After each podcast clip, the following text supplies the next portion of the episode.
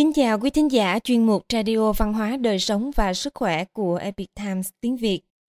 Hôm nay, chúng tôi hân hạnh gửi đến quý vị bài viết của bác sĩ Dương Cảnh Đoan và nền tảng thông tin y tế Health 1 cộng 1 mang tên Khí công là gì và làm thế nào để tìm được một môn khí công tốt? Bài viết được dịch giả Khánh Nam chuyển ngữ từ bản gốc của The Epic Times. Mời quý vị cùng lắng nghe. Khí công là một môn tu luyện thể chất giúp khai thông kinh mạch và cân bằng năng lượng bên trong cơ thể con người nhằm đạt được sức khỏe tối ưu. Nhiều người biết rằng khí công rất có lợi cho sức khỏe thể chất của chúng ta. Thông thường, những người mắc bệnh kinh niên và các bệnh hiểm nghèo không thể chữa khỏi đều chuyển sang luyện tập khí công để tìm kiếm hy vọng mới. Ngày nay, khí công không chỉ phổ biến ở châu Á mà càng có nhiều người Tây phương cũng đang luyện khí công để nâng cao sức khỏe thể chất và tinh thần. Vậy khí công có thể giúp ích gì cho sức khỏe của chúng ta? Để hiểu được tác dụng chữa bệnh của khí công, trước hết chúng ta cần điểm qua một số kiến thức cơ bản về trung y. Trung y biểu đạt rất chính xác về hệ thống năng lượng của cơ thể con người. Miễn là con người còn sống, cơ thể của họ vẫn còn có năng lượng sinh học. Và chính nhờ năng lượng sinh học, con người chúng ta mới có được dấu hiệu của sự sống. Sự hiện diện của năng lượng sinh học thể hiện qua hoạt động của điện tim và điện não. Nhưng các bác sĩ lại không biết bản chất thực sự của năng lượng sinh học là gì vì nó là vô hình Trung y gọi năng lượng sinh học này là khí. Khí giống như không khí, vô hình và mơ hồ, nhưng lại rất quan trọng đối với các hoạt động sống của con người. Tương tự như sự lưu thông máu trong các mạch máu, khí di chuyển qua các con đường vô hình. Hệ thống các con đường này phức tạp như một mạng lưới mà trung y gọi là kinh mạch. Bình thường khí di chuyển nhịp nhàng trong kinh mạch nhưng khi kinh mạch bị tắc nghẽn hoặc khí di chuyển theo hướng ngược lại thì cơ thể sẽ xuất hiện vấn đề trong lý luận của trung y khí cũng có vấn đề về cân bằng giữa nóng và lạnh ẩm và khô chuyển động và tĩnh lặng ví dụ như thận cung cấp năng lượng lạnh để cân bằng năng lượng nhiệt từ tim ở phụ nữ mãn kinh năng lượng của thận bị thiếu hụt và không thể cân bằng nhiệt lượng do đó họ sẽ bị bốc hỏa và đổ mồ hôi về đêm. Khí công có thể giúp cơ thể cân bằng khí, giống như tác dụng của châm cứu và thảo dược. Thay vì phải dùng các loại thảo dược và chịu bị kim châm, người luyện khí công chỉ cần thực hành các động tác chậm rãi, uyển chuyển và thiền định chánh niệm. Vì vậy, làm thế nào để một người có thể luyện khí? Và làm thế nào để khí, huyết và các kinh mạch khỏe mạnh hơn? hiểu một cách đơn giản vai trò của khí công luyện khí là nhằm khai thông dòng vận chuyển khí trong cơ thể để đạt được các mục đích sau mục đích đầu tiên đó là khai thông khí huyết cũng như giữ cho các kinh mạch thông thoáng thứ hai giữ cho khí huyết di chuyển theo đúng hướng và thứ ba duy trì các thuộc tính năng lượng của khí huyết bao gồm sự cân bằng giữa nhiệt và lạnh khô và ẩm tĩnh và động. Như vậy, năng lượng ảnh hưởng đến sức khỏe của chúng ta như thế nào? Là những sinh vật tràn đầy năng lượng, chúng ta vô cùng nhạy cảm và dễ bị tổn thương trước môi trường và mọi người xung quanh. Ví dụ nếu một người muốn tấn công thân thể của quý vị, họ phải chạm vào cơ hoặc xương của quý vị để khiến cho quý vị bị thương. Tuy nhiên, nếu một người muốn làm tổn thương năng lượng của quý vị họ hoàn toàn không cần phải chạm vào quý vị. Anh ấy hoặc cô ấy chỉ cần nói một câu hằng học với quý vị nhìn quý vị bằng ánh mắt thờ ơ hoặc tỏ thái độ tiêu cực. Tất cả những điều đó đều có thể khiến quý vị cảm thấy suy sụp về thể chất và hoặc là tinh thần do đó nếu một người sống trong môi trường không lành mạnh về cảm xúc trong một thời gian dài năng lượng của họ có thể bị mất cân bằng hoặc tắc nghẽn dẫn đến những rối loạn chức năng thể chất và tinh thần. Đó là lý do tại sao một người bị sang chấn tâm lý trong quá khứ có thể sẽ phải gặp các vấn đề về sức khỏe dài dẳng. Ngược lại, một người luôn giữ được trạng thái tâm lý trầm ổn, khí và huyết đều lưu thông rất tốt, thì cơ thể của họ sẽ khỏe mạnh. Đây là lý do tại sao các thầy thuốc trung y nói rằng tĩnh tâm là bí quyết để trường thọ. Họ đặc biệt nhấn mạnh vào cần thiết của việc tĩnh tâm và tầm quan trọng của việc điều hòa hơi thở và khả năng giữ bình tĩnh. Đây là nền tảng cần thiết để trung y đạt được hiệu quả điều trị.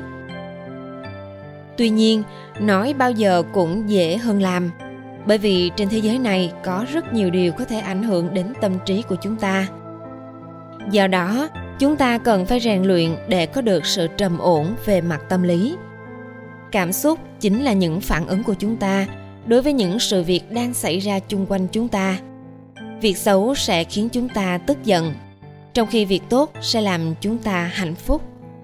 Vì vậy, điều gì quyết định phản ứng của chúng ta đó chính là vấn đề về thế giới quan và niềm tin, biểu đạt cho nguyên tắc của mỗi người. Do đó, niềm tin là một điều rất quan trọng. Do khí thường không ổn định và rất nhạy cảm, nên khí sẽ liên tục bị tiêu hao và dễ bị ảnh hưởng bởi cảm xúc và các yếu tố bên ngoài. Kết quả là, khí thường sẽ di chuyển sai hướng hoặc mất cân bằng. Người ta nói rằng, có khí là có bệnh nhiều người cả đời sống trong hối hả ngược xuôi. Cuối cùng cũng chỉ nhận được khí. Tất cả các cảm xúc đều là khí, bao gồm giận dữ, vui vẻ và nhiều cảm xúc khác.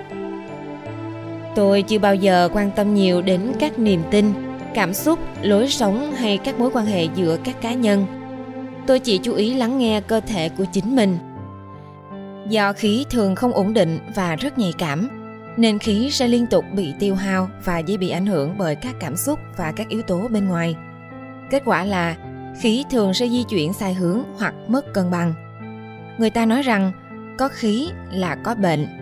Nhiều người cả đời sống trong hối hả ngược xuôi, cuối cùng cũng chỉ nhận được khí. Tất cả các cảm xúc đều là khí, bao gồm giận dữ, vui vẻ và nhiều cảm xúc khác. Tôi chưa bao giờ quan tâm nhiều đến các niềm tin, cảm xúc lối sống hay các mối quan hệ giữa các cá nhân. Tôi chỉ chú ý lắng nghe cơ thể của chính mình. Bởi vì rốt cuộc mọi người không thực quan tâm đến cơ thể của họ. Thậm chí ngay cả một cơ thể khỏe mạnh cuối cùng rồi cũng sẽ mất đi sự sống. Và việc duy trì một cái xác không hồn sẽ chỉ khiến người ta cảm thấy trống rỗng và sợ hãi. Tuy nhiên bản chất của con người hay tâm hồn có thể được nuôi dưỡng bằng phẩm hạnh và đạo đức trên thực tế, các khái niệm về lòng nhân từ và thiền định của Tây phương và Đông phương là giống nhau. Và y học hiện đại gọi đó là tâm lý học năng lượng tích cực. Trung y cũng đặc biệt chú trọng đến đức, một năng lượng vĩnh cửu thực sự rất lành mạnh. Đó là một loại năng lượng tuyệt vời, được tạo ra khi con người thực hành lòng trắc ẩn và có tác dụng vĩnh cửu đối với tâm hồn chúng ta. Đức còn được gọi là công đức Nói cách khác, bên cạnh việc luyện tập khí công, chúng ta còn cần đến một loại năng lượng vĩnh cửu được tạo ra khi rèn luyện tâm tính. Thực hành khí công chân chính cần sửa đổi cả bên trong và bên ngoài, không chỉ là vận động năng lượng mà còn phải tu sửa tâm tính.